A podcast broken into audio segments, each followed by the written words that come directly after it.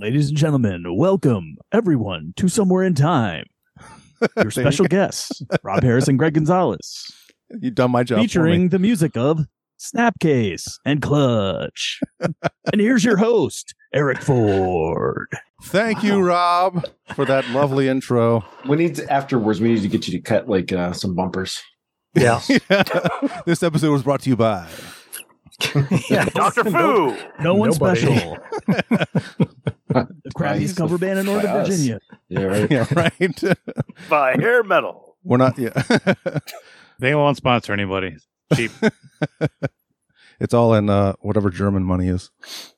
Uh, Marks. There you go. Yeah. Well, Rob did it. Yeah. So welcome to Summertime Podcast. Uh, I'll do a little more, but uh, it was very well done. I could not have done it better myself. Uh, somewhereintimepodcast.com is where you find us online. Uh, youtube.com slash somewhere in time podcast. You can watch all of our episodes there as well. Okay. Yes. This episode, we're going to talk about um, Looking Glass Snapcase. Self by Snapcase.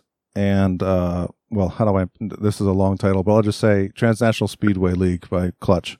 We'll get to the, we'll get to the full title once we start talking about that album. So, um, Well, so yeah. we- We should talk about a couple a couple things. I was uh, on vacation since our last uh, episode, and uh, you know, hanging out with my brother. He's been listening to you know all of our episodes, as you know, all of our audience has. You know, they're all up to date, absolutely. But uh, he came up with uh, with something that I was unaware of. That um, you know, he started you know a drinking game to our show. Whenever What? I say any of, apparently I have catchphrases. Yes, you do. Uh, What? yes, you do. This is fantastic. We've already, we've already. Yeah, go ahead. Sorry. Let's face it. Yes. One way, That's one, what- one, One, way, or another, and time out. Yes. So Yes. if I say any of those three things, You don't Just know how for the funny record- this is. You don't know how just for the funny this is, Keith. Yeah. When Pam and I listen to the podcast and you say any of those three things, we both look at each other and, and act like we're taking a shot. We just go like this Oh wow! every time in the car. We're just like, but don't stop doing it. No, well, I I think was it's, I don't think, I don't think you will. I was, I was completely unaware that I did do it. So yeah. No, Yeah. Yeah. Don't. That's, One way or another. Yeah. one way or another. Let's let's face it. Yeah. Let's face it. We should talk about Looking Glass Self by. Snappy. We should also introduce our guests if you didn't. we should you properly already. introduce our guests. You're right. You're Yes. right. Yes. Yes. So yeah, joining us this episode, we have Rob Harris and Greg Gonzalez. If you're in the DC area and you have seen any cover bands, you've probably seen these guys out there because they're in some fantastic cover bands in the area. So uh, Doctor Fu, hair metal. Greg, you're still doing the uh, legal in the district, correct? Yep. What about, So- what about the All Star Band? Does somebody? Oh yeah, yeah. Greg's. It's it's probably better to talk about the cover bands in the area that Greg is not in at this point. Yeah. So Busy. yeah, he keeps busy for sure. But Rob and I used to be in a hardcore band together. Yeah, That's the, why we're rel- here, the right? relevant point, the reason we're here, I That think, is, we yeah, are- that's Yeah, why we're we are here. from Buffalo, New York, and so we were contemporaries with uh with Snapcase in the early '90s. Yeah. Uh, well, and, that, and we were just talking about this a little bit before we started recording, Rob. But um, you know, you were mentioning Clutch and how they're not, they weren't in your peripheral, like they weren't, and that's the same for me with Looking Glass, the with uh with Snapcase, this album, Looking Glass Self. I just never heard of them until Keith brought them up. Keith is actually the one that brought this to our Mhm. to the table. So, um, so yeah, it was. I mean, it was. It, the the album didn't hit me very like it was fine. I didn't really I didn't love the album, but I think that's just because you know. You, I think you had to be there. It's good, and things. it's uh, it's you know actually you know talented musicians instead of jack I didn't dislike it. you know, I just like wasn't. wa- wanking on their guitars nonstop. no, no, no, no, no wanky guitar solos to like, you know, hey, mommy, look Wait, what did- I can did- do. Did we want to introduce ourselves, or they should? Oh yeah, we normally We should do that too. Yeah, Yeah. All right. yeah. So I'm Eric. We've got Tim here. Yo. Joe is I'm here. Keith. Hello. And who? What was that? What was that, Keith? Uh, uh, my name's Keith. The drinking game. One way, one way or another. Keith One is way or another, you're a Keith. Uh, and uh, I, I guess I should uh, say uh, timeout. No, you have to say timeout, timeout, timeout, timeout, time out, time out, time out, time out. Yeah, just fuck them up right away. Um, all Uh. right, so let's play. We'll, we'll play a little bit of this Snapcase album to get into it. Okay, Um, start with Drain Me. uh, start at the beginning. will do.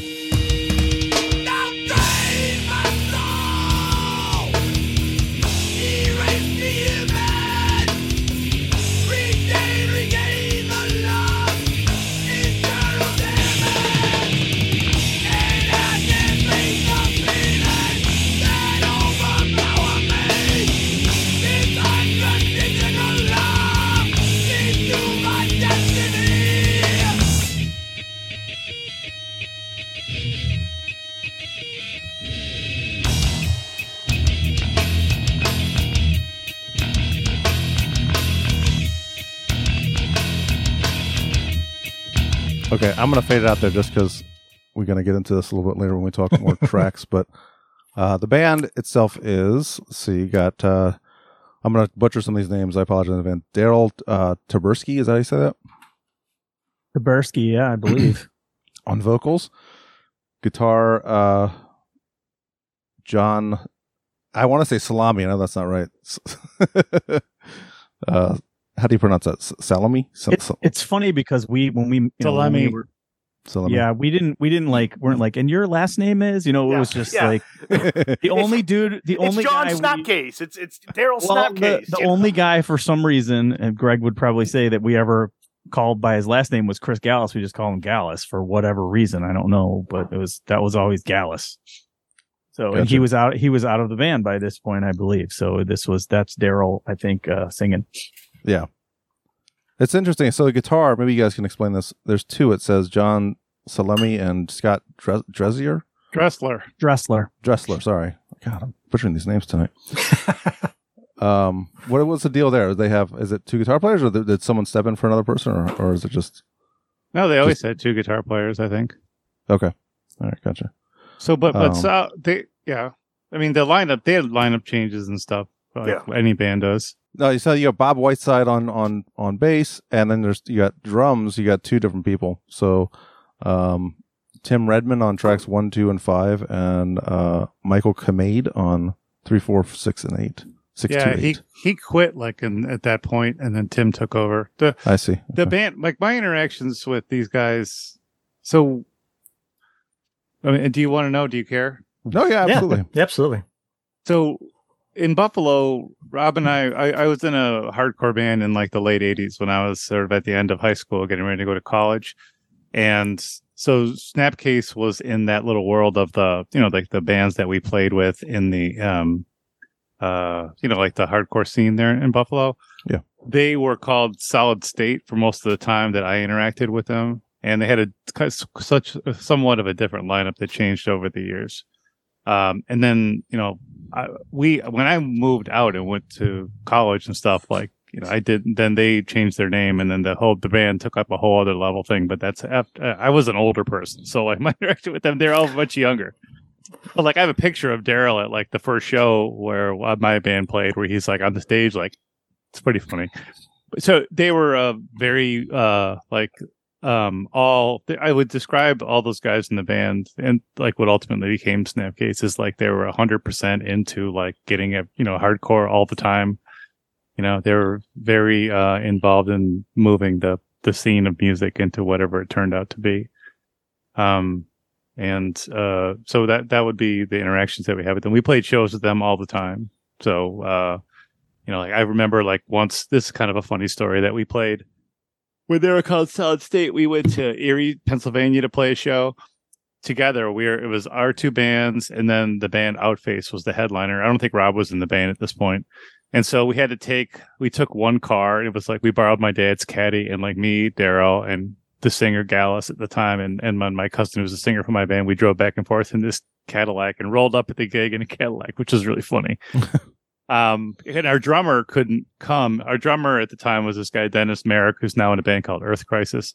Oh, Um, oh, just Earth Crisis. Yeah. yeah, and so, uh, but but so Dennis was in our band when he. So I was like, by the time when I was like seventeen or eighteen, Dennis was like fourteen or fifteen. Yeah. So his parents wouldn't let him go to that particular show. So like because we were jerks, we made demos of our album to sell with pictures of Dennis like as a baby on the back of it that we sold. He's probably still mad Didn't about his that. mom used to get? We would rehearse at his house, and his mom or parents would get pissed. Like, No, they didn't care. Playing. But anyway, they no, they didn't care. They let us make as much noise as possible. But anyway, so since he- since anyway, where I'm going with this is since he couldn't come, we had Tim Redmond, who's the drummer for Snapcase, since he was a friend of ours, and when he came to all our shows, he's like, "Yeah, I'll just play your set," and he just played the whole thing. So Okay. he was our drummer, and then he was also Solid State before they changed their name to Snapcase's drummer because their drummer, who's like he splits that album with, Yeah. he was involved in another band called Squid, and we, he was kind of like a hippie and wasn't really involved in the whole scene. So he was already like one foot out the door. So we all went there, and then Tim played. This is a long time ago, but like in my memory, he played both sets, which is pretty cool. And then the, the other kind of funny thing, kind of links these podcast things together, is the band that we were opening for, both of us, was called Outface, which is a really popular band in Cleveland at the time and and they were in this is all happening in in Pennsylvania. But the singer for Outface was um, what's his name? Derek, whatever. the guy who sings for Oh, Sepultura. guy. Yeah, yeah, yeah. Oh, Darren Yeah. Green. Yeah, so Yes, Derek Derek Green because I love uh, Outface was like a Bad Brains like kind of one off type sound. Like at the time, Bad Brains is my absolute favorite band, and so we were just excited to even see Outface, but let alone like we get to open for him. And then nobody knew years later he was going to be the singer for Sepultura. Yeah, yeah. anyway, so that was a good memory I had of those guys. But that was way before any of like the albums and stuff like that happened. Um, Gotcha. but that that was my and so we we ran with them. We we would play gigs all the time where like one of us would be. Uh, we we were always like when there were local gigs, like the you know the first band on the bill of whatever big band that was coming into town, our band or their band, and then those guys ultimately got a record out in Victory, and then you know they went and then we went. Yeah. Gotcha. and I don't know how that worked out. So you know, we could talk about that later. But like when when I was in this band, like I remember going to like I don't know if you know anything about Victory Records, but like it's uh. like a, a real record label. But in like Yeah. 1990, that was just starting out. I mean, Yeah, this, so, like- yeah, this band really, as Victory was expanding, Snapcase was just kind of like there at the beginning and rose along with them. And you know, I, I go ahead. I mean, I think that storyline is, is so they were probably part of what you know. All the bands from where we were like wanted to get you wanted to put out a record, you know, right? But you, you course, couldn't yeah. put it out yourself. No, nobody would want that. You wanted someone else to put it out. yeah, so what everybody wanted to get Tony Victory or Tony Brummel's his name and Yeah. to put out your record. And so he was just starting Victory at this time. So I remember like being this would have been 1990 probably. And we drove to play at what's called Club Blitz at the time which was Tony Brummel's basement in uh, somewhere in the suburbs of Illinois where we played a gig where it was a local band. We were the second band. And then the third band was from California. And like his basement was like a hardcore like venue. And like they would people were like just- it was packed full of kids and uh you know he was looking at bands to see who he was going to sign to his label that only had like one or two records out at the time and we played one of the last shows there before we slept at his house i think before it got closed but like you know so like my crappy band played there but like the next week i'm not kidding gorilla biscuits played there or face value from Cleveland and like every other victory band played in this guy's shitty basement. It, I swear his ba- his basement like in Illinois. It was it, it, can was swear. just it was uh, a good time, you know. So anyway, we and I also think he was like I didn't realize this at the time because I was so young. He was trying to evaluate whether we were any good and also like whether we had skin in the game. I think like whether Mm. like we were going to do this long term and Yeah. I, I think I probably telegraphed very easily that I already I've already gotten to law school and I'm going to do something else, you know. Which is why like our drummer's like, oh, I'm going to Earth Crisis, like they're doing something, you know. so we played a show in Syracuse with Earth Crisis, and then it was pretty much at that show where they were. He was like, "Yeah, I'm gonna go with these guys," but they were also like vegan and Yeah. straight edge, and we were not. Well, I mean, that's Yeah. another thing about you know uh, Snapcase is you know Snapcase. Uh, in all the interviews, you're like they you, people bring up like, so you guys are straight edge, and they're like, none of us drink, none of us do drugs. We adhere to kind of the same kind of construct of that, but we aren't a straight edge band. You know, they stress that this is our own personal belief. It's what we feel should do. We're not going to enforce our kind of beliefs on anyone else like when you guys were hanging out, and let's face it, I mean, when the, when this band started, the drummer was 15, I believe. So, uh, I mean, maybe it's the, the drummer that they that, that left ended up being the hippie guy. But one way or another, um, did you guys have any? Were you guys drinking in the uh, the, the stairwells and the alleyways while uh, these guys were staring at you, frowning because of? Uh, I mean, growing up, in Don't the DC do that. Scene, Shame, hey, shame. hey, hey, hey! Time out. Like, growing up in the DC scene in the '90s, I mean, that was the whole thing. Like the straight edge crew in DC is, you know, intolerant and a bit, uh, you know, th- there's a number of zealots out there, and hey, they stare their nose down at you, and I've gotten so used to that, I've always kind of steered clear. I mean, for the most part, this band I never really kind of touched with because I'm like, uh, fuck the straight edge crap. And I picked this album up in 2000, I don't know, 2009. It was after some big national, uh, there was, there was some big thing that people were kind of to try, trying to get donations to. And I ran into this, like, kind of, a shop that was doing, uh, donations. And they had, it like, a big yard sale. And I picked up this album at that and I fell in love with it. And, uh, you know, now we're all sitting here. That's interesting. I mean, that, that well, that's what I was saying earlier. Like, I feel like I felt like maybe you need to discover this in the '90s, but if you picked it up, you know, 15 years ago or whatever, Yeah. and you got Yeah, into I- it, so I Yeah, think that there was a, you know, in the scene, at least when I was a younger person involved with, with, you know, playing stuff with these guys, there was a lot of straight edge people in Buffalo. There was a straight edge scene of people in Buffalo. There was, before we could even get the gigs, the, the bar that everybody used to play in in Buffalo that is kind of, you know, like of lore is called the River Rock Cafe. And it was like in a rough section of Buffalo. That's where all the straight edge and hardcore shows were. And it got closed. But prior to anybody being able to get in there, um, we would play garage parties like in the middle of the day at people's garages in different parts of like Buffalo, usually like in like the Hamburg Orchard Park area, which is near where the stadium is for the Bills. And nobody was drinking in any of those places. Nobody would be drinking at like a show. And even though like when I was even when I played shows where I'd already gone away to college and I definitely, you know, was drinking, I just it was not the scene for anyone to be like I I would never have a like a beer on stage or even at a gig. Like it just not that not that like I I didn't want anyone to know that it just wasn't it just didn't fit like in that whole scene of people. Uh-huh. I don't know. I don't, but I also don't remember people being very judgy about it either. I mean, I think that, like Greg said, I mean, just you were dealing with a bunch of underage kids and getting the alcohol in there was not like a priority. And there were kids, I mean, I think it kind of happened while we were growing up is like all of a sudden you would start seeing kids with black X's on Yeah. their hands. But I, I don't know. I don't remember one way or another. I mean, we just the thing was is like it became clear as we played music more that we were going like we were classified as a hardcore band, but we all had long hair. We were all like we had mu- a much more metal sound. Mhm.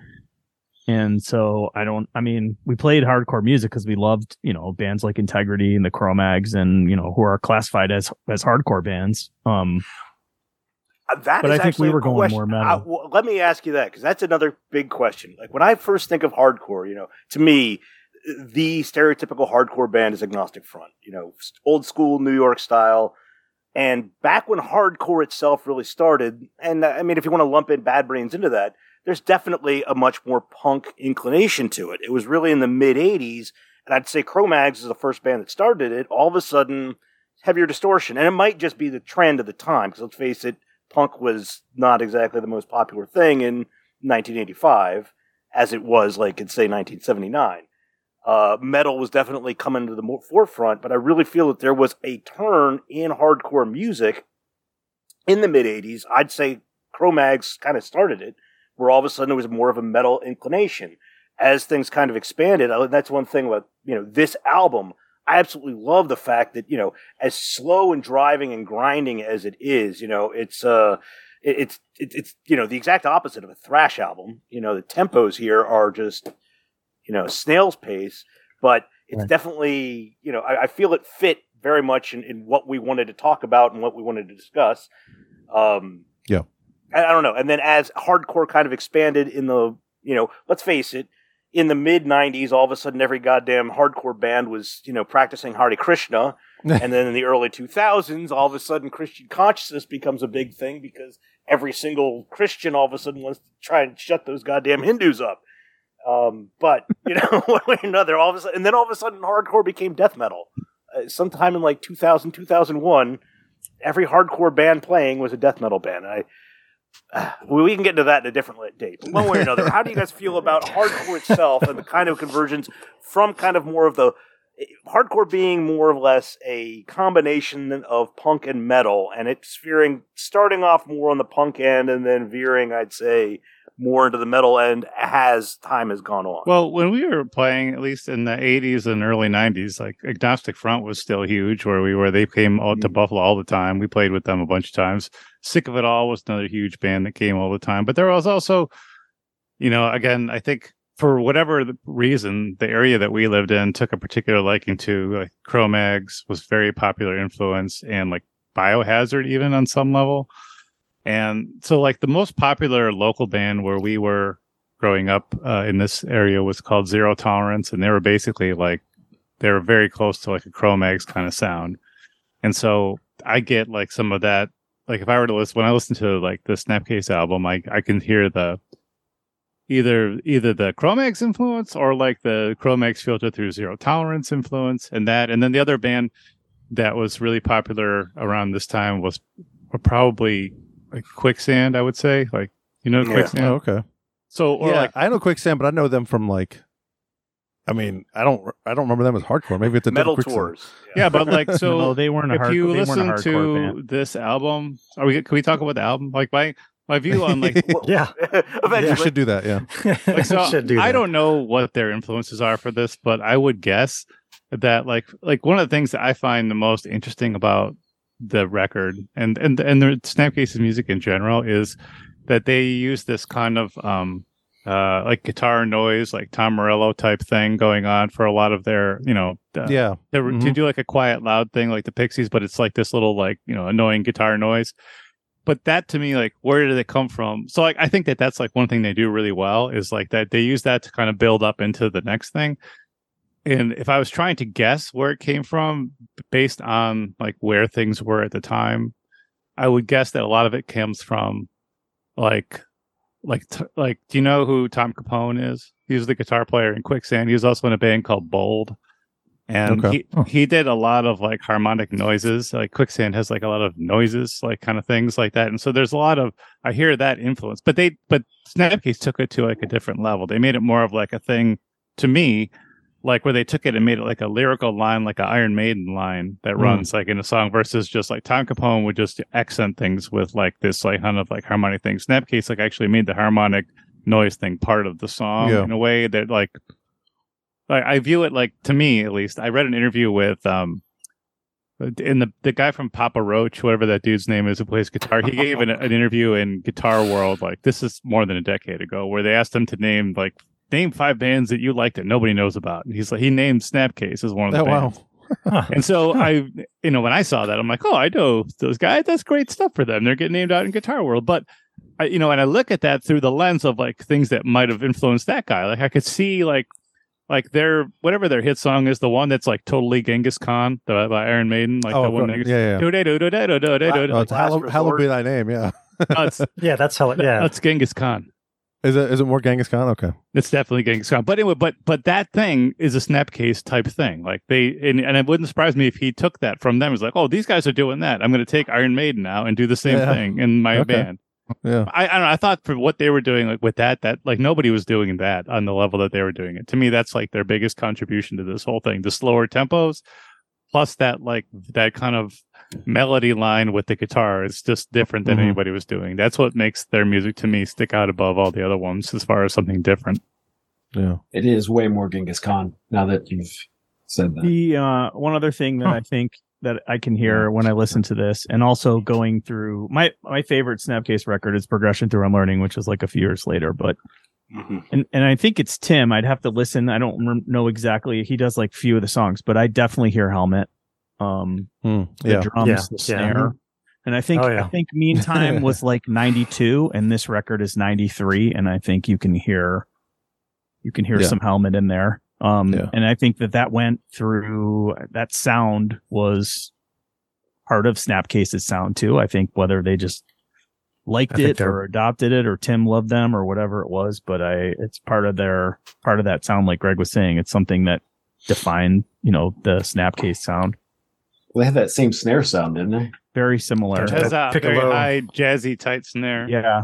Yeah. It's interesting because this I Mm. did not know. I'm looking, I looked it on up on Discogs, but like three of the tracks were recorded in Buffalo, um, at Trackmaster, which was like a pretty big studio in Buffalo, and uh, Robbie, um, Robby Takac or Robbie Goo, um, would I think may have actually helped these guys. Not this record, but maybe the one before that, and then they bu- recorded a bunch of stuff in in New York City. okay. Um, so it it would be, I, I didn't do this, but it'd be interesting to like break down actual, like the Buffalo stuff and the New York City stuff and see how different it sounds. Yeah, that would be cool. Yeah, I didn't. I didn't break down the tracks either by drums because I, I I'm really looking now, like recognizing. Oh shit, there's actually a different drummer on three tracks. Yeah. But it, that what's interesting about that is it's I did I didn't pick out different snare sounds. So were they using the same setup? You know what I mean? Like, Good it's- I'd question. be curious curious to find out. You know? Yeah, I mean, they probably wanted to keep at least uh, some consistency in the sound throughout the album. So they might have been like, "All right, dude, you're Yeah. using this piccolo snare, whether you like Yeah. it or not." Yeah, right. I mean, it could, it could be that. Yeah. According to this, one, two, so Drain Me, Filter, and Deceived are recorded in Buffalo, and Tim played on Drain Me, Filter, and Looking Glass Self. So Tim, just in case you know, I don't know if, if you get we're getting deep in this, but Tim at the time also was in this band called Slugfest with this with um Scott Vogel. And Scott Vogel is now the singer for Terror. So like that's another kind of connection. They're Okay. also in a band called Buried Alive. There's a lot of good Buffalo Terror is really good. If you like, I, I really like Terror. So Okay. like very old school, Yeah, loud, Scott, hardcore. Scott and an Scott Vogel is one of the best hardcore frontmen. Yep. He- but when I knew him, he was like he was like 15 years old. So, he's, but he was. Crazy. He would But just though he and show- like he Tim, those are the show. kind of people that like what was different than certainly I would say myself was I was I was in this band because my cousin ran it, you know, and he was really into the scene, but I was kind of you know one foot in, one foot out. Like Yeah. people Heading off to law school. well, but by people like Tim or like you know, everybody in Snapcase and people it like uh well Tim and Vogel like those guys were like hundred percent in like they were like this was everything like when and they and they would come see our crappy band and for they come to every show but like I have a video of of us playing some crappy show at a bar we did like an open mic thing as a joke like a battle of the bands once where Yeah. we played literally we played because we wanted to play this cool bar and so we played it and the band that played before us, I'm not kidding you this, Yngwie Malmsteen cover band. what? I'm serious. yeah.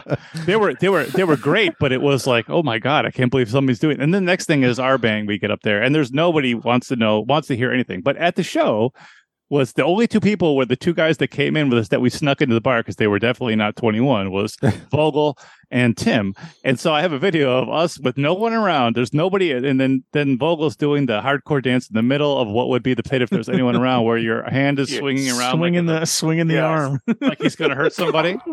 You know, but, the- the but anyway. I, I just point that out because that was the kind of person he was. Like he's like, I'm 100 percent supporting this all the time, and so that that's one of the reasons why those guys, all of them, all the people that wound up doing well out of this whole thing is like they really were one all in all the time, and that was the difference for why they are so you know they're they're still doing it now because they're 100 percent committed, and Yeah. good good for them because I, I I love that they're doing it. yeah. Yeah. I mean, cool. uh, it's kind of, you know, Snapcase is playing this Saturday down in Richmond. You know, Yeah, They're really? playing with the Veil. Yeah, Yeah, they, they came back. They're still doing it, Yeah, Nice. and which is pretty cool. You know. How big Yeah, is that the is place they're playing? Is that a like a Browns Club or Browns Island. Okay. It's well, it's I believe it's kind of an amphitheater type place. Uh, the the Oh, thing cool. that they're doing, I mean, uh, it's Avail. A Veil broke up and has this is the second year in a row they've come back to do kind of a reunion show thing. So it's it's kind of significant. It's going to have an, enormous crowd down Cool. there. I would have loved to have gone down myself because I mean, let's face it, Avail is from Reston.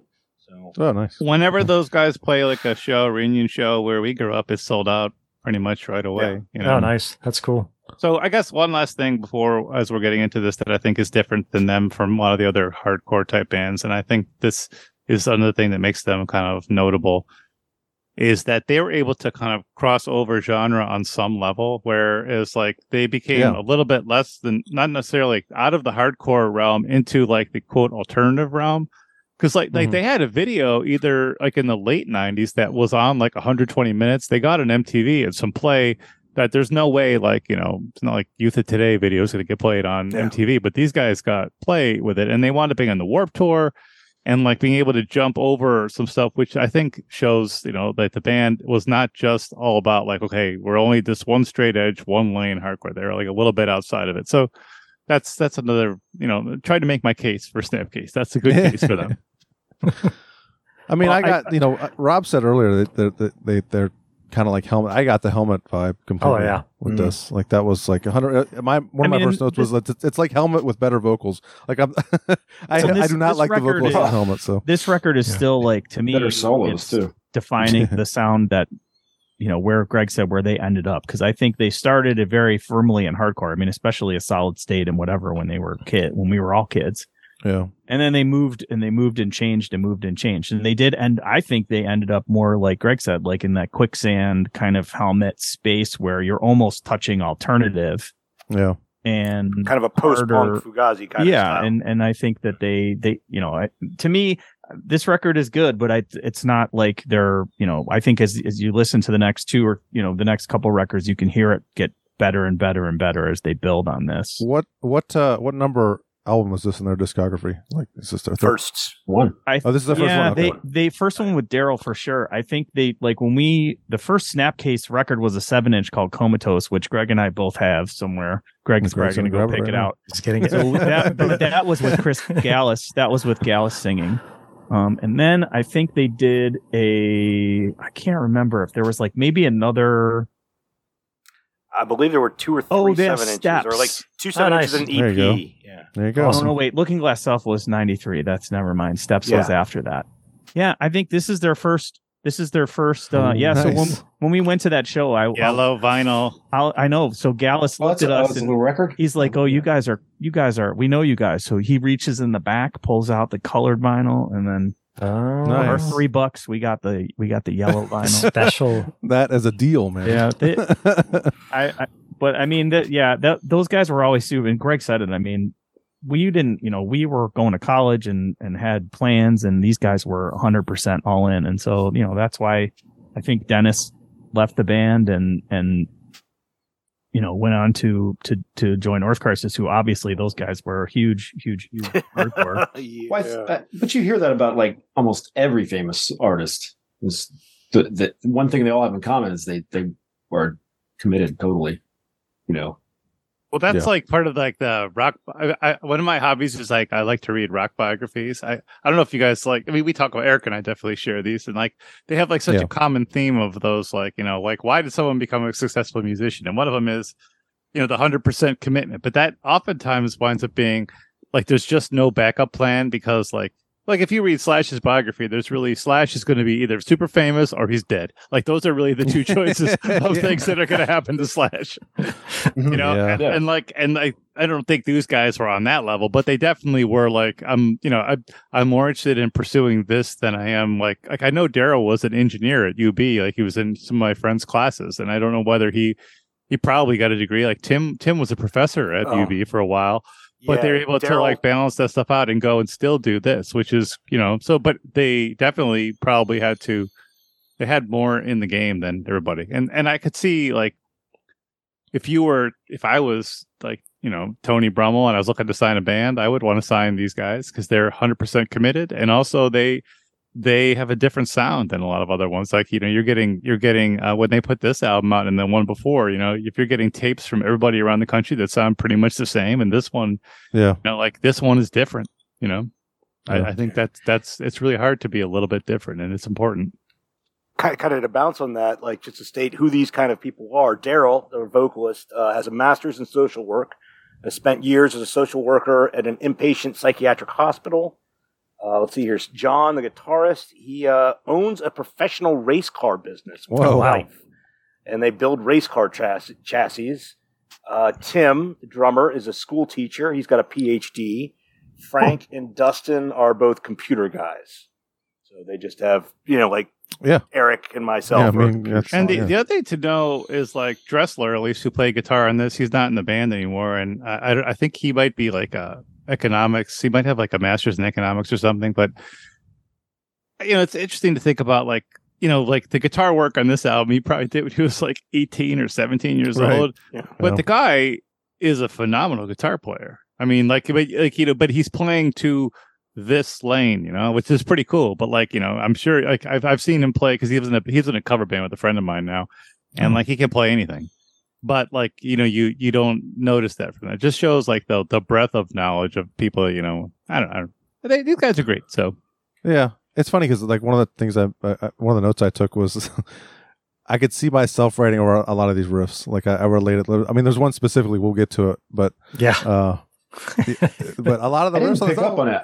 Yeah. I went back and listened. To that. I, I forgot what song you said it sounded like. It's I was like, uh, I'll, I'll just, I'll just n- remember it. No bridge. Maybe I is forget- song. no bridge. I might have forgotten our own song though. No, come on. you did not. I might That have. part of I the don't have. song? it- I don't. I don't know. That's the Are you part of the crazy? Yeah.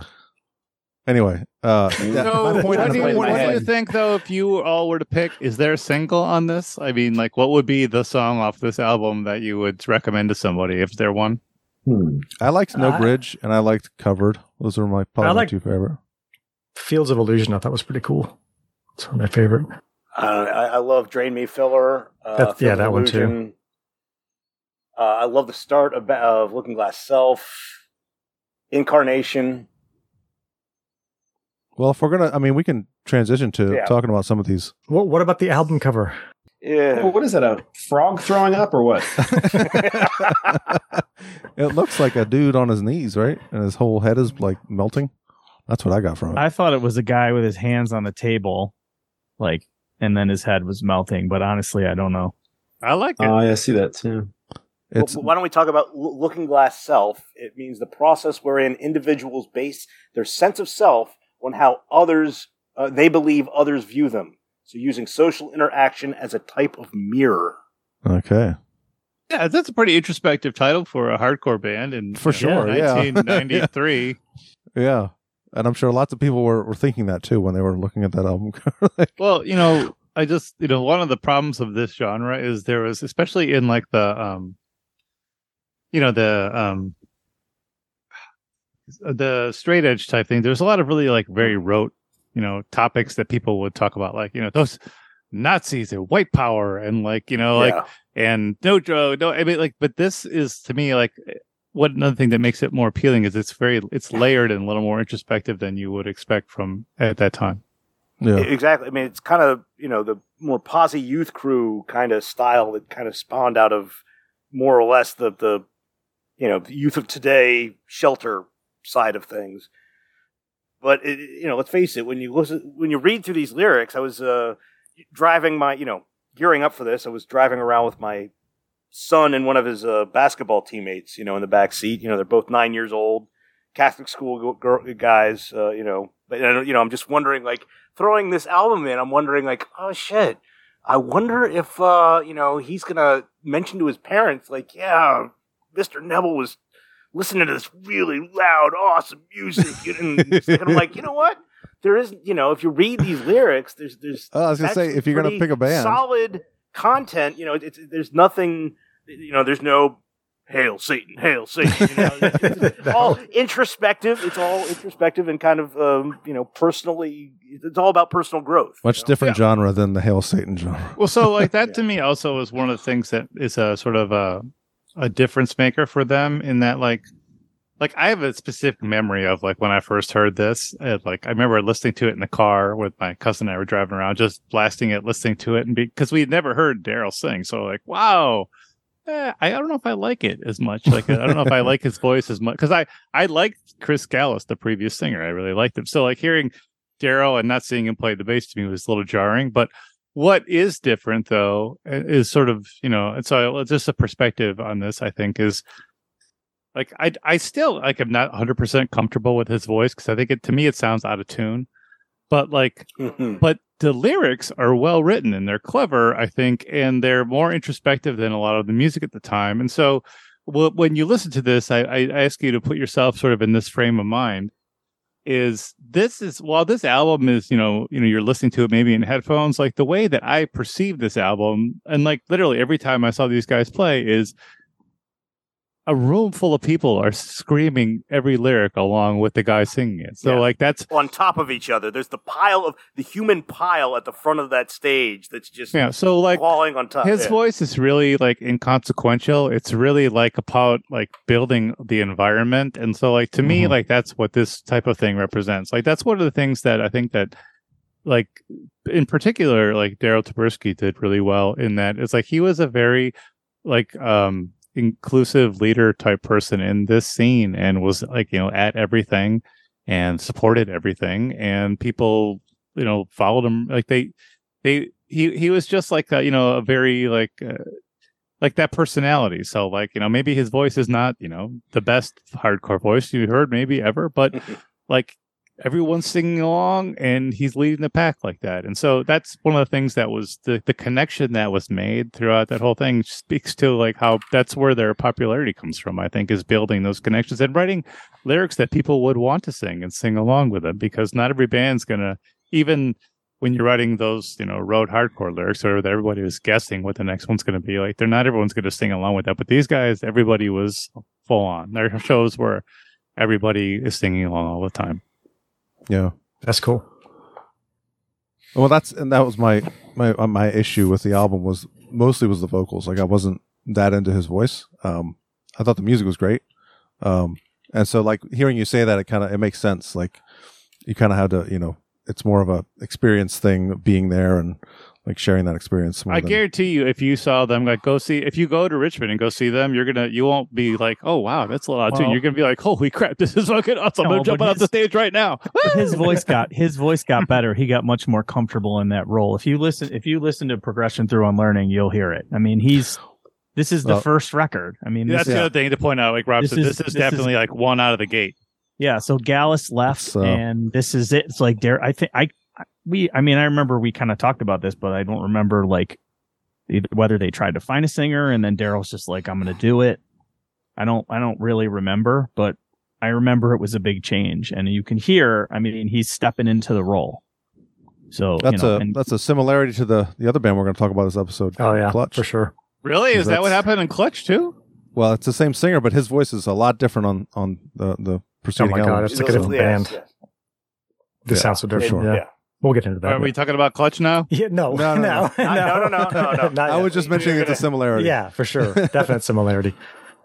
But yeah, we can hit some of them like the highlights of this album for you. Like if you guys have certain songs or, or parts. I like the talk ones that you guys named. I mean, you know, Well, Let's uh That's politi- That's let- let's politically hit- I think- correct. I, like what you like. no, I do. I How do about- like the about- first two songs. I mean, I, I think to me that's it's very signature for what they're trying to do, and um, you know, this record, I I I liked it. I remember listening to it, but it definitely didn't. I keep talking about progression through unlearning. For me, that was their Mhm. that was when they hit the stride. I'm with Rob on that too, though. Like I, I, I have trouble. Like, I, well, I you know the issue with the vocals is one thing, but also just like I think the next album is better. So, but this is still like a, a great album, but it's not as good as those other that other One. I'll have to listen this to that. This also came out 30 years ago. Their next one came out 28. Yeah, years in ago. two more years, we'll talk about progression through Yes, unlearning, and we can exactly. fawn, we fawn all over it. Well, also, There you the, and, you know, I guess one other uh, thing before we start talking about the songs again. When this came out, it still was different than other things out there because of the things I had mentioned before. Nobody was doing those things. They did those things. It's a different sound. Everybody liked it. And, let, uh, and let's face it, Victory really kind of became like the hardcore label, and then it turned into fucking bullshit in the early 2000s. Yeah, I mean, it sounds like, a it sounds like a like an East Coast sub pop almost.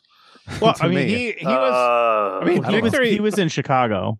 Yeah, but, Yeah. but Okay. victory in So at least Midwest, like then. you know when when we went there in like 89 90 like when we went to I play mean, that was that was it was the shit. That was it was like man, Victory. it was uh I mean, wait, let's see, y- they put out uh, Warzone. They put out uh, well well there was a while like the high water mark for him so when i was at his house victory records was the closet in his house with all these albums in it but he had but uh but uh he uh wound up like you know he he had the foresight to sign a bunch of these bands and sell a lot of the vinyl and i kind of screwed like uh, there if you go online on wikipedia you could look at it he's been sued like like, like 20 Yeah. times Oh by people God. but Oh, yeah. let's just pretend that didn't happen so it was like but he wound up Make like a note when to edit that out. well, like no, no, that that's a thing. But like I'm just Oh, saying, like yeah. you know, I mean, do you think Richard Branson hasn't been sued? I mean, you know, so yeah, like yeah. actually, He yeah, was so- also just like a kid. I mean, he, no, he wasn't a kid. He was an adult. He was a full adult man when I met him. oh, he was like in his early twenties, wasn't he? You've never met him. Have you met him? I don't know why you're dressing me down. Wasn't he in his early twenties? Uh, he had a house and he was a man when I met him. I mean, it was just like I mean, I don't He know was anyone a man. no, you're a man. All I'm saying is like he he is like a bunch of guys that were old, like a little. They were they were that much like the next tier of older people, you know. And he had an idea what he wanted to do. And what he did though is once the once those other records started selling is when and he was making a good amount of money. Then then the, the thing he did is he bought like old catalogs from bands and wound up like like got involved with Warzone. He put out a Bad Brains album and like a bunch of other like kind of stuff that you would never think you would have access to. Like I mean, and then you know things kind of took a, a slight turn. You know when uh, Yeah, he got yeah. sued for a bunch of things, but there was a period of time where like he was cock of the walk. You know, good for him though. I mean, like, but uh, he had a plan, and you know well, these guys helped him build the plan. Yes. Yeah. yes. I, I I would say he ended up fucking over enough of the bands themselves so that it's you know maybe fuck him a little bit. But hey, you know, let that, that'll be a total different story. We're talking about Snapcase. Yeah, but at one point he sold Victory Records to whatever for thirty million dollars. So Yeah, he's doing yeah, he okay, you know. Wow. Yeah. Okay. Well, yeah. But anyway, that's a long way from a closet full of stuff that I saw Oh, in yeah, for 1990 at his house. So, and so you gotta you gotta you know break some eggs to make things, and also you know the other problem with like you know people who sued and whatever the things, all the bad things that happen is, you know, balance it out. Like you know, some of these bands would not have got an album out that would have got the distribution it would have needed to get, but for him doing it, you know, but for him putting it out. So Yeah. it's you know, there's, I mean, you you could go through any record label and find bad things that happen to people, you know, but Yeah. like if the Snapcase record hadn't come out on Victory, where would it have come out? I don't even know. I mean, would it Yeah. come? Revelation's not going to sign them, probably. You know, where else? You know, Right. because that. I mean, there's nobody else at that time. I can't even. no. You know, Rob, can you think of anybody? What? Like, I was trying to find out how old Tony Victory was because I don't think he, you make him out to be like a 70 year old guy. I'm pretty sure. I'm pretty sure he's in his 50s still. So whatever I- you're saying, I just can't find it. I don't know. I mean, I, I, mean, I my perception of time was much different. I remember meeting That's him. what thinking, I'm saying. I'm saying like he seemed like an adult. I mean, yes, I never met him, but I mean, I he was, you know, I mean, and he, we wanted everybody wanted to be on that label. They had integrity. Oh, yeah. They had, I mean, in, in our in our sphere of music, like that, Yeah. they had Snapcase. They had integrity. It was like, and you know, like Greg said, nobody, you know, God, you put out your own record. What's wrong with you? You know, I mean, it's. It's like, wait, we would retain the rights to all this music and it would cost us like a a thousand dollars. What are we, you know, but Yeah. such is life. Hey, hey, we, we've all learned our lessons in the long term. Yeah. Yep. So, do, Uh, wait, what wait, were you but- saying, Greg? I'm sorry, I didn't. I wasn't. I wasn't listening. I'm, I'm saying I, I didn't mean to attack you. I'm sorry. No, no. I- I- what did I- you say? You said, "Can you think of any other?" And you- I I, can't. was, like, who else would have like like uh, like? There's What other Vic- labels were there? what else to- were the, for what other options were there? There's Victory. that's- SST There's no way SST They- would uh, put I- out an album from all the way on the West Coast. and Dischord would, but again, Dischord was not. Like, we listen to punk. We listen to punk radio in Buffalo, and and if you heard one or two songs from bands that were this DC, it would have. Yeah. been I mean, it was New York City hardcore, and it was like Midwest hardcore, and and we didn't know. There was Oh. thrash bands in that, but I mean, like we just didn't know. Like we didn't get down to DC or Baltimore. I mean, it just did. The Never only other place that would even be close to the radar for a Buffalo band is Metal Blade because they put out the Goo Goo Dolls album. Yeah, right. They signed the they signed the Goo Goo Dolls. Metal Blade weird. put out the Goo Goo. Well, because they well, were. so the if you were Goo Goo Dolls were a punk band. Yeah, they, Yeah. Rob, they Rob and I saw the Goo Goo Dolls open for Motorhead. Oh my god! Motorhead and Sac- Wow. Motorhead and Sacrifice played in, in Buffalo. That's oh, insane. sacrifice. Were they, Voice awesome. Did they sound a lot different back then? Yeah. like they must have. They, Okay. they well, were a well, punk band. No, Wait, they you did know not, what we they, were talking about they Clutch? Didn't, they didn't play. I want the world to see me. Yeah, no, the, the, the first, the first, the No, first. they played "I'll I'll beat your ass with a baseball bat" was the song.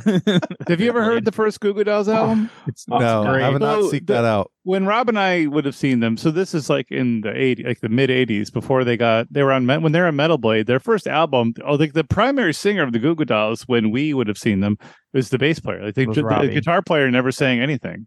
Like, Okay. He did. Rob- he no, that's not true. He did sing, but it was all it was like ninety percent Rob, Robbie and ten percent. Um, Johnny sang on the second album, the Jed album, when that came out.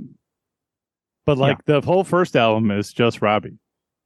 I think That's it may be one song, but you're, Greg's right. And then and then they slowly like once they got to Superstar Car Wash kind of area, or even Hold Me Up, is when they started to go. Oh, John John Rzeznik can sing. We're gonna have him Yeah. do. But they were they- a punk band. trying They to, were a punk band. I'm trying to remember the first shit. song I ever heard. by No, they're they're like they're torn apart is a freaking awesome song, and then they became the great repla- replacements light. But like, Yeah. If you, it's an. I think the first Goo Goo Dolls record is just self-titled. It's like 1987 or so. yeah. Um, and then Jed, and Jed was on Metal Blade. And but we, They we would like we like wore out their first album. Yeah, we loved it. I I remember hearing them before they became a uh, you know a Nick Cage rom com band or whatever they, they ended up being. I think they were on 120 minutes is where I first Yeah, but heard that- them, but I can't remember what song it was. Oh, the first time that they were on MTV, this is another sad point, is that um, so there was a local lounge singer in Buffalo who was very popular. His name was Lance Diamond. Uh, hold on a second, I got the picture of him right here. We're Let show talking about the Goo Goo Dolls now. I know. They have no record from 93, but Superstar Car Wash was 92. Just you. So this is Lance Diamond. So he plays Oh every gosh. Friday and Saturday night at the Elmwood Lounge. He's dead now. he did. But anyway- yeah, he doesn't anymore. But um the Goo Goo Dolls loved this guy. So he was like he would he would come out like in a captain's outfit and play like the theme to Love Boat and like in a funky way. But anyway, so the Goo Goo Dolls had their one chance to be on MTV and it was on 120 minutes when we were in the 90s. And then instead of doing one of their songs that like we wanted to hear, they did a cover of Bitch by the Rolling Stones with this guy singing. He just showed up and sang on MTV. It was Oh really disappointing. and nobody knew so what nobody knew what to make of it, and I think Yeah. that delayed their entry. We wanted to hear main- this.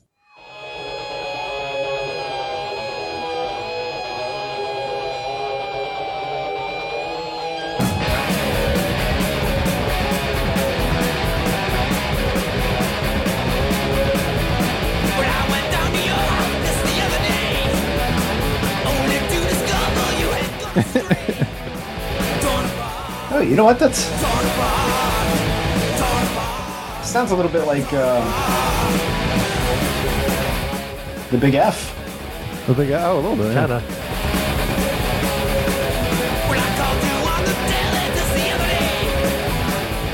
Yeah, I mean that's definitely not the This Goo Goo is Dolls. that this is way better. Yeah, than, way better. Yeah, for sure. I think Well, Yeah, I mean, how Go back and awesome would it be stuff. to see that in the small club and like jump off the stage and like they, just, they We- were also like that at the time. So it- We that's very it on different. high school dance, Greg. We paid Wait, was that the, that was from the debut album? Yes, That's from yeah. the first Sorry. album. So, but that was Okay. going on at the time also. So, like, I guess if there was no victory, people would try to get a metal blade, but they would never have gotten, you know, but these guys Well, would.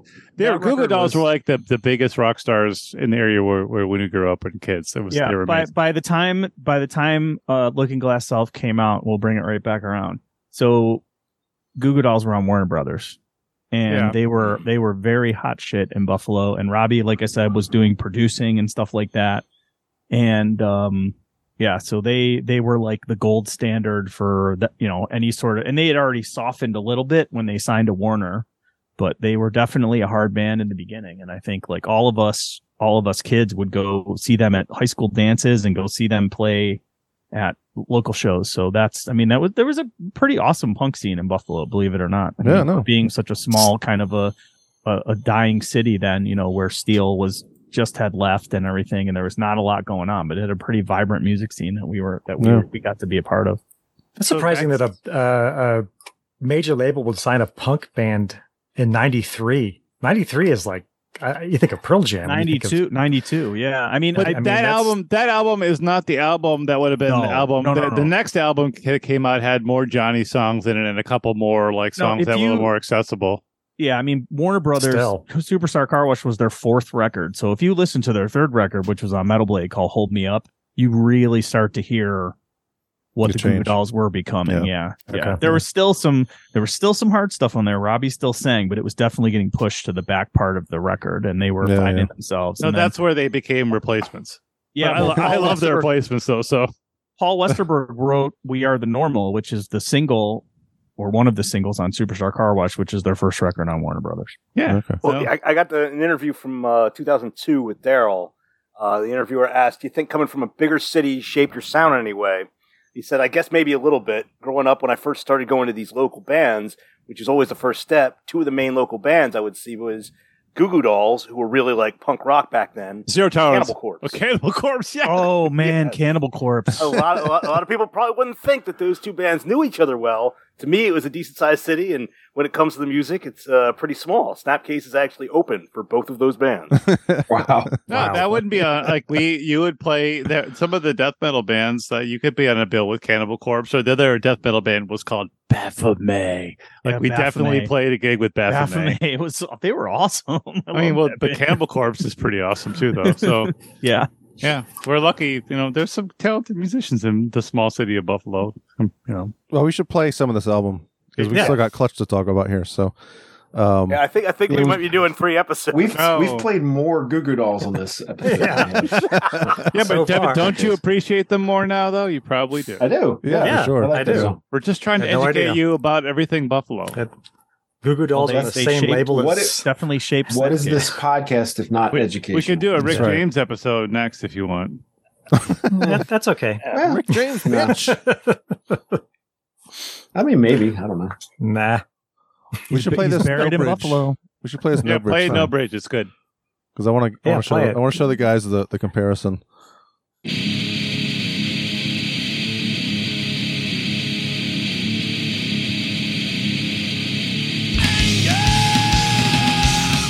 Oh yeah. Is that is that it? Yeah, yeah, it's in there all over the place. Yeah. Right here. It's that ascending part? Da, da, da. All right, Yeah. so you hear that little da na na na na na na. Yeah. So this is a song that I wrote in I don't know ninety two or probably around the same time. I think This is, 93. this is the end of it. That's me singing.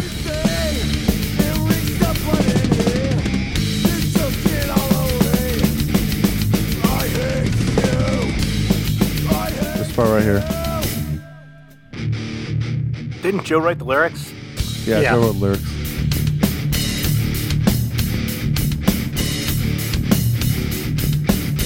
so that little that thing that da, da, da, da, that's very yeah. That was like the first thing I noticed when I listened. so yeah, I me like, too. Oh, oh my God. changed everything. Holy shit! I could tell you, I could tell you that Rob and I wrote a song that is on a 90, 1996 recording that we put out. That is also the same. So, what was going on? Like the, this wa- riff was just hanging out there. Everyone's grabbing. Yeah. it is like a perfect fourth played on probably the, the the two bottom strings of the guitar, and it sounds pretty cool. So how metal is that? Yeah. We're this one is it was drop D and it was just like I can't remember exactly what yeah, but yeah, it's Anyway, but that but did you have if you put that back on the annoying noise that lays over it that makes it all no, I did not have No, that. Although. I the, the song opens with a like a kind of cool harmonic thing that Yeah, it does. I have Yeah. that.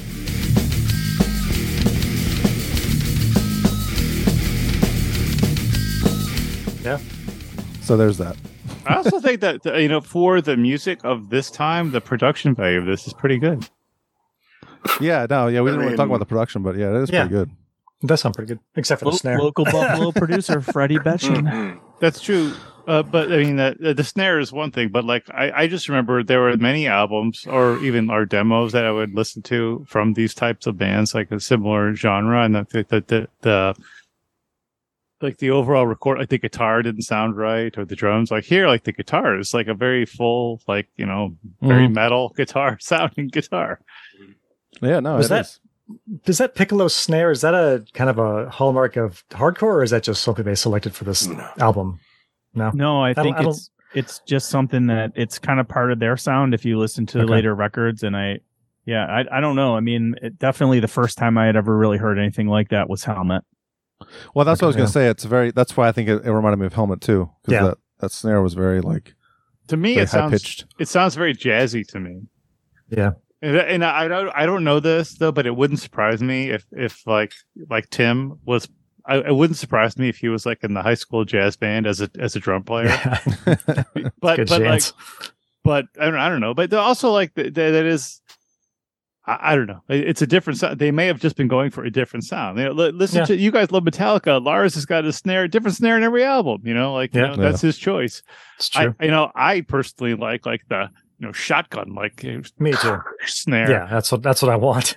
Shotgun blast. But one reason they might not have been wanting to do this, and you know, the, one of the albums that we talked about, I think, in one of the the one, last time you guys had me on is um, uh, not Age of Quarrel, but the other Cro-Mags album. Um, Oh yeah, Best, best wishes. yeah, but yeah, like, yeah, yeah. so when that album came out, I specifically remember one of the things that everybody like in our scene that was like, you know, into music was like the drums in this album are unbelievable. Like they must have spent um, Death tons of money. That intro. Yeah, that but listen, intro. Listen to the oh, kit though. It's like we. So I remember like trying to dial. Like we were like when we went to go record something for our crappy band. Like our singer was like giving this to the guy who's working the board, make the drums sound like this.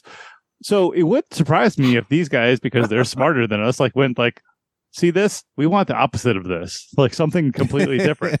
Because yeah. everybody else was going for cannon on snare, you know, and Yeah. like Yeah. they're they have something totally different. So that to me also was a different sound than a lot of the, the bands. Actually, another band that was really popular when we grew up uh, around this time was Integrity from Cleveland, and they had a very similar sound. where The snare was like a like a huge cannon, and this is just a much different. This is more of like what Derek Green's band, like Outface, had this kind of like reggae type, like poppy snare sound, and it worked for them. And maybe they maybe they took it from that. I don't Well, know. Well, the dude who produced, not the Buffalo producer, but the New York City producer is Don Fury.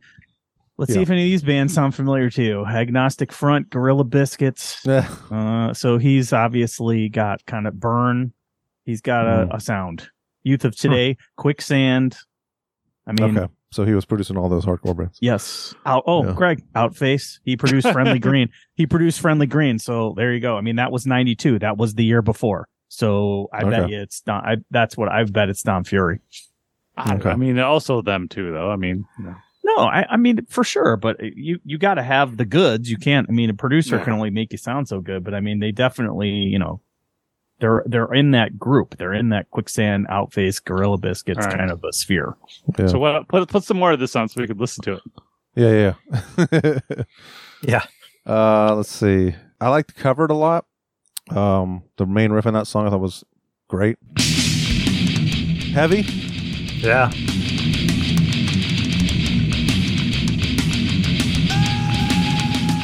Sounds like old prong too. I was going to mention that when Greg Yeah. was talking about like interesting things people are doing on guitar. Tommy Victor was doing a lot of interesting things on guitar around this time too. So, also a New York band, but not Buffalo, New York City. It actually sounds a bit like Overkill too. The New Jersey band. I think uh, one of the reasons I like this song is because his vocals are a little different. Like he does some different things vocally on the song. Yeah.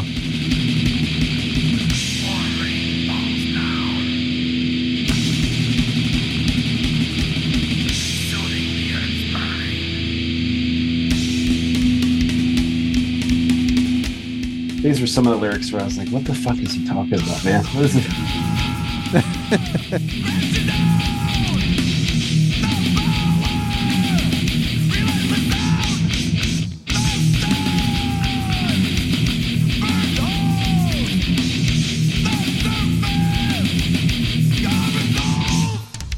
Yeah, I mean, I, I don't want to play too much of it, but you but know, to me, that sounds very much like regular hardcore of that genre. You don't hear that defining Snapcase sound in that song, okay. right? You don't. It to me, that's just like it actually sounds like Buffalo, kind of Buffalo hardcore or New York City hardcore or whatever we we grew up listening to. Okay. Not that it's not that it's bad. It's not bad, but I, you know, Yeah. again, if you listen to the first song and you hear those harmonics that Greg was talking about, I think that's Yeah, it definitely strays a little bit from the. Snapcase sound. Yeah, right. That's true. Yeah, we can go back. I mean, let's that, go. Let's go back to that at two twenty six.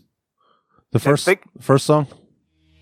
Yeah, uh, the first track. I think this is probably where it changes from Dra- Dreaming to Filler, but Yeah. twenty six. I had the same.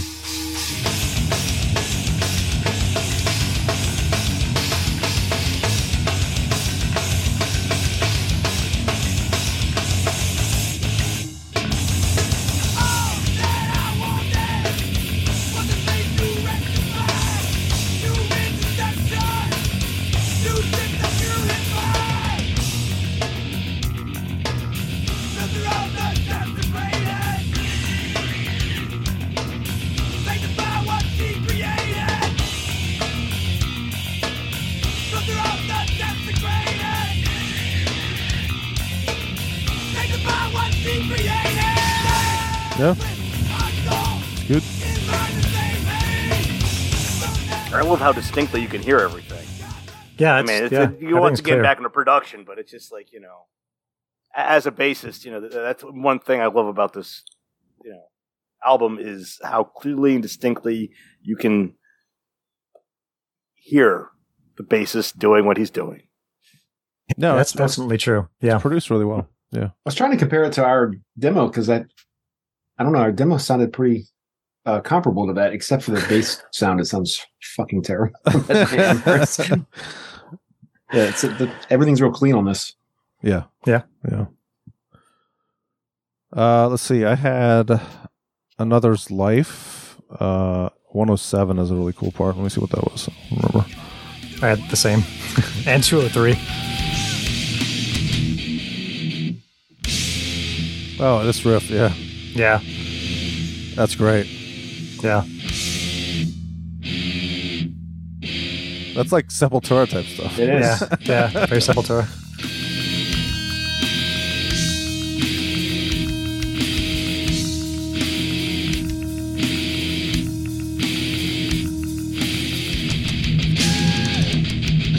I mean, the music to me is that's straight up metal right there. Like, oh, yeah, you Oh, yeah. know what I mean? I know I hardcore is like metal mixed with punk, but still, It's, it's like, right, yeah, it's yeah, no, it's, it's really good. Very good riff. is the bass player using a pick? I'll guarantee it. Oh, yeah, yeah. it sounds like. Yeah, Definitely. How much do you want to bet? it just sounds like that. if you want to, let's do 117 on Deceived. All right. Were you asking asking sarcastically, Tim? Or- Somewhat, yes. I'm not a bass player, but I was kind of like, I think that's a pick.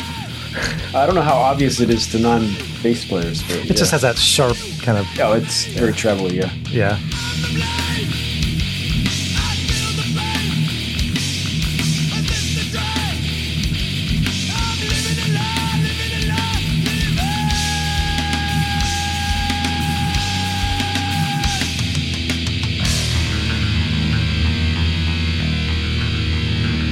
Oh, there you go. Some bass. Sounds like overkill. it does. Mm-hmm. That's a good riff. Yeah. Mm-hmm. Good, good groove. Yep. Good groove. Yeah, that's good. Hey, guess what? I've been looking for this for 20 minutes. 1989, 17 year old Tony Brummel founded Victory Records, Greg. 17 Wow. years old. He owned his own house at 17? What's wrong with you? What's wrong with you? He was a grown man. We never even met the guy. In 1989, suburban Illinois, a 17 year old Tony Brummel founded the label. Hmm. I met him in 1990 in August. And Just he was 19 years old and he had his own house. I mean, maybe I'm wrong. I don't know. It's weird to me. He was younger than me when I played at his house. That's awesome. anyway, I mean, it's the, it's the internet. There's no saying it's right. I don't have like a Wikipedia bio, but I just texted you the article. wow. Um, I see it. Yeah. You choose whether Oh, or not you believe it. it's I, been sourced. I, I didn't. I didn't know how young he was, but I knew he wasn't like an old man, like fifty year old Tony. Vic- Hey, listen, Greg, you could be an amazing hardcore band if you just play your cards right. Yeah, don't you Look at my remember? Like, I don't know. When I was in college, I was 20 and I was in a band with a guy who was 24, and they called the 24 year old guy the old man. Yeah. I mean, this my perspective of age was different then. So maybe Yeah. I don't Was know. he was he bald back then? And maybe you were just discriminating. He, had n- almost no hair. I mean, I don't know. This is a very long go. time ago. Oh, It does make you look older when your hair the is. ages, yeah, yeah. you know, unintentional skinheads. You know? I, I think though. So maybe back to the Snapcase cut you put on. What I was saying is like they're doing that, like that, like, like that noise that, that that that's can't different. can't like, hear it. Uh, what it's like a it's the it's not tuned down. It's not drop D like Eric's song. Like they're they're playing everything with just like with the perfect oh yeah, fourth there, yeah, which is a different sound. It would pretend like there would be a B like on on your bass. Like that would be the Yeah, yeah, yeah. This is like the but that's like nobody was doing that. I remember also in comparison to the other thing with the uh, annoying noises, whatever Hawaiian noises. Yeah. Um, um, that's a that's like a different Ho- thing that ho- makes that different. Hawaiian. James I'm talking about James Hetfield calls that the Ram chord. it works. I mean, Metallica was doing it at the time, probably. Yeah. I mean, They do it like think- crazy now. Like on their new album, they do it a ton. But Yeah, but like in the '90s, like I mean, in Yeah, the Black album, they tuned down to drop D. I think for say, saying uh, it's sad but true. sad but it's true. straight- yeah, it's straight Yeah. D. It's standard tuning, but drop standard just standard drop D, down. yeah. I, I Yeah. mean, it's they, they tuned all the strings down. Right, right. The step. Yeah, but I'm thinking like, was anybody? I mean, you know, just trying to think of like what makes this think- sound different. Like that sound that that that um perfect fourth is not like a very wasn't. That was more like that was not a common sound you would No. hear in your ear at that time. No, no, no. It definitely wasn't. Yeah. I mean, Uh, even you know like, where they do it that- is um is uh uh Frayed Ends of Sanity, that riff where it descends during the, the verse starts out with that Oh yeah, yeah. hmm chord he's talking about. I think it also might be in Eye of the Beholder a little bit. Yeah. I don't know. We're getting well. Off. You know what's interesting is that they're not going down to like you know more like a very like a rock popular thing at the time would have been like a drop D thing, like on Soundgarden's all drop D at the time, Alice in Chains drop D. Yeah, yeah. Like because this album came out in like '93, like that's what the thing was at that time to go to drop D, and this isn't drop D. It's it's it's that fourth, which is a different sound. Yeah. Every Tool song is- Every single song was in drop D. That's true. So you know, it's it's also it's it's clever. It's good. It's different. Well, before I move on, is there any other uh, riffs or, or moments that you guys want to highlight on this? yeah. Fields of Illusion 308. Very heavy.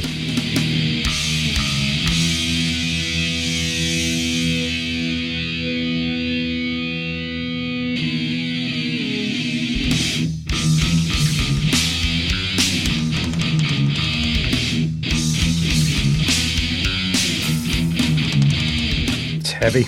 Yeah.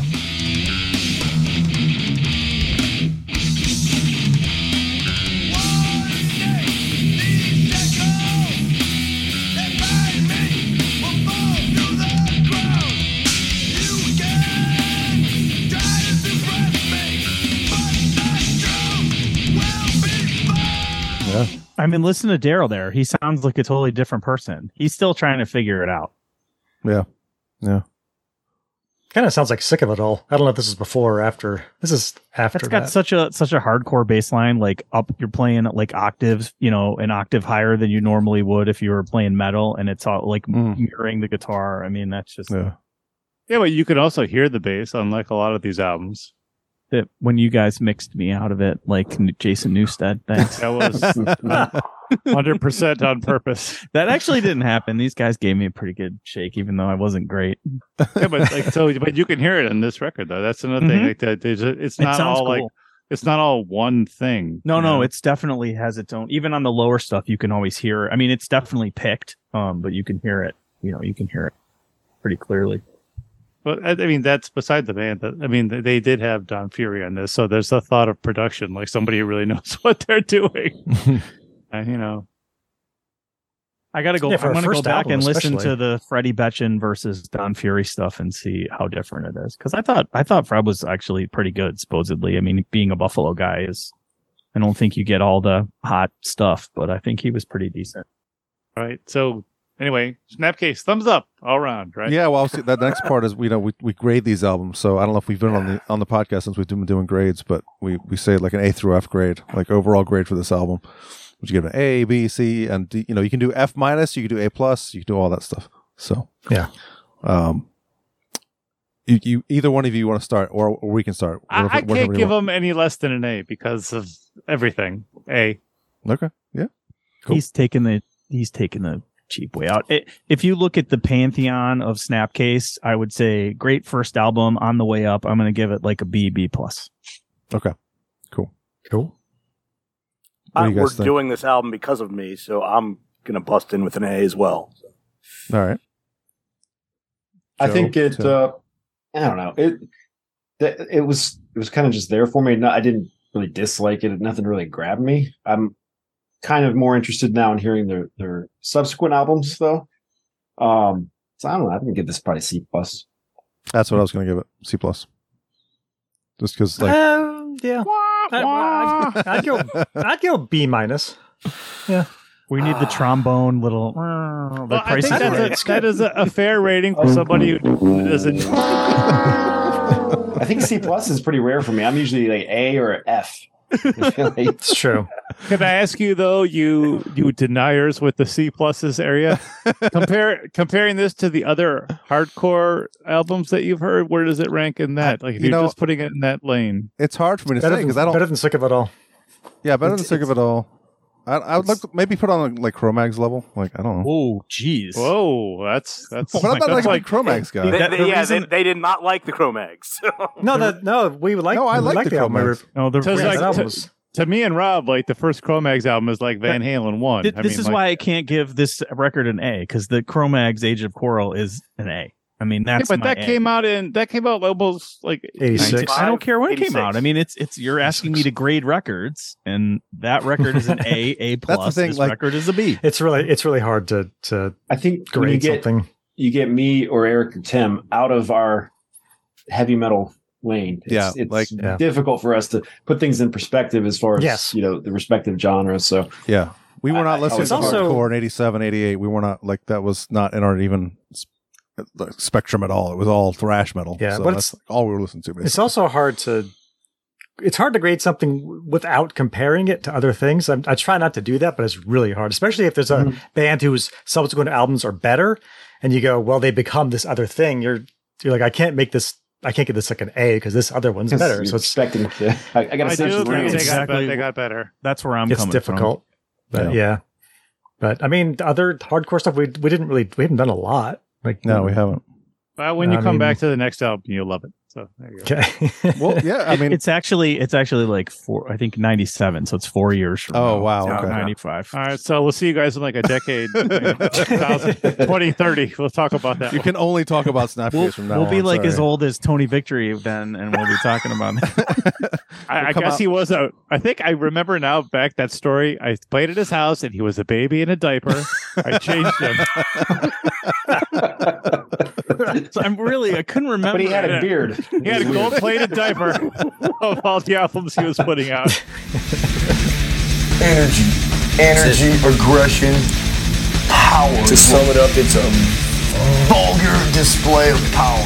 Sometimes I think you drink just a little too much blood. I'm sorry, I'm going to be a bloodaholic, BA. Bloodaholics Anonymous. Cutting up. Cutting it up big time. They are miserable slaves of Satan. Some cunt's recording this.